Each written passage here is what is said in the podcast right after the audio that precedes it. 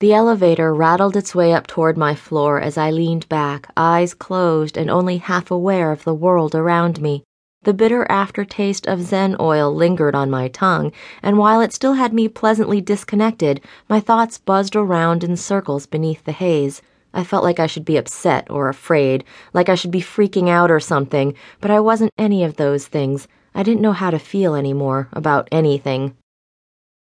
To anyone receiving the voice, a foreign man speaking butchered Mandarin, sounded distant, rising through a faint static whine from over the ad box, maybe, somewhere nearby. The race you call the haan are not. More static. This is not a dream. I snorted as the elevator jostled me out of my trance and shook my head to clear it. I rubbed my eyes, and as I took a wobbly step forward, I saw the ad box screen mounted inside the door flicker to display a panel of cool electric gray. Xiaoxing? A female voice asked, issuing from the speaker underneath. When I didn't answer, it tried again. Sam? Not now, I said, chewing my lip.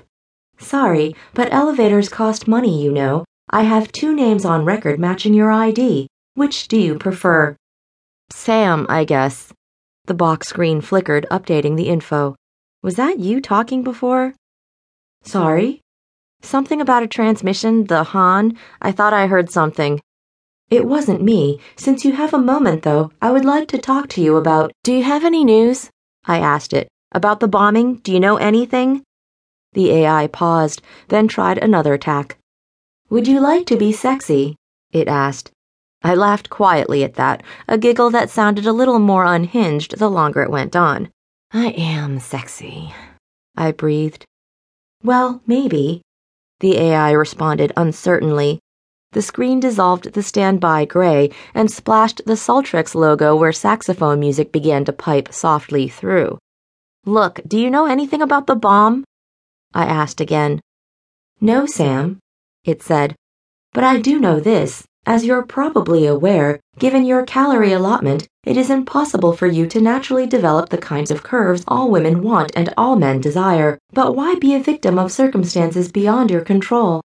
The elevator shook to a stop, and I hoisted my gear as the screen displayed two images of me. On the left, under the word before, was a shot it had taken of me when I first got on, standing there with my gear and covered in sweat. On the right, under the word after, was the exact same shot manipulated so that in place of my more or less flat chest was a big set of computer generated tits. They strained against the material of my tank top while a drop of sweat did a slow roll down into the crevice between them. I laughed again, a little. Nice touch. It came out of the latest eye tracking study, the AI admitted. Uh huh. For a very reasonable fee, you could be one of the most desirable young women in Hangfei. Who says I'm not? More people than you might think. I, I gotta go. Don't forget, there is a scheduled demolition along the impact rim tonight, it said. Curfew will be in. The AI was still yammering as the elevator door squealed open and carried the screen away with it into the wall. I stepped out under the buzzing overhead in the hallway and dug into one pocket to find my last loose cigarillo, bent but not broken. I stuck it in the corner of my mouth and crunched down on the end with my teeth as I cracked my back.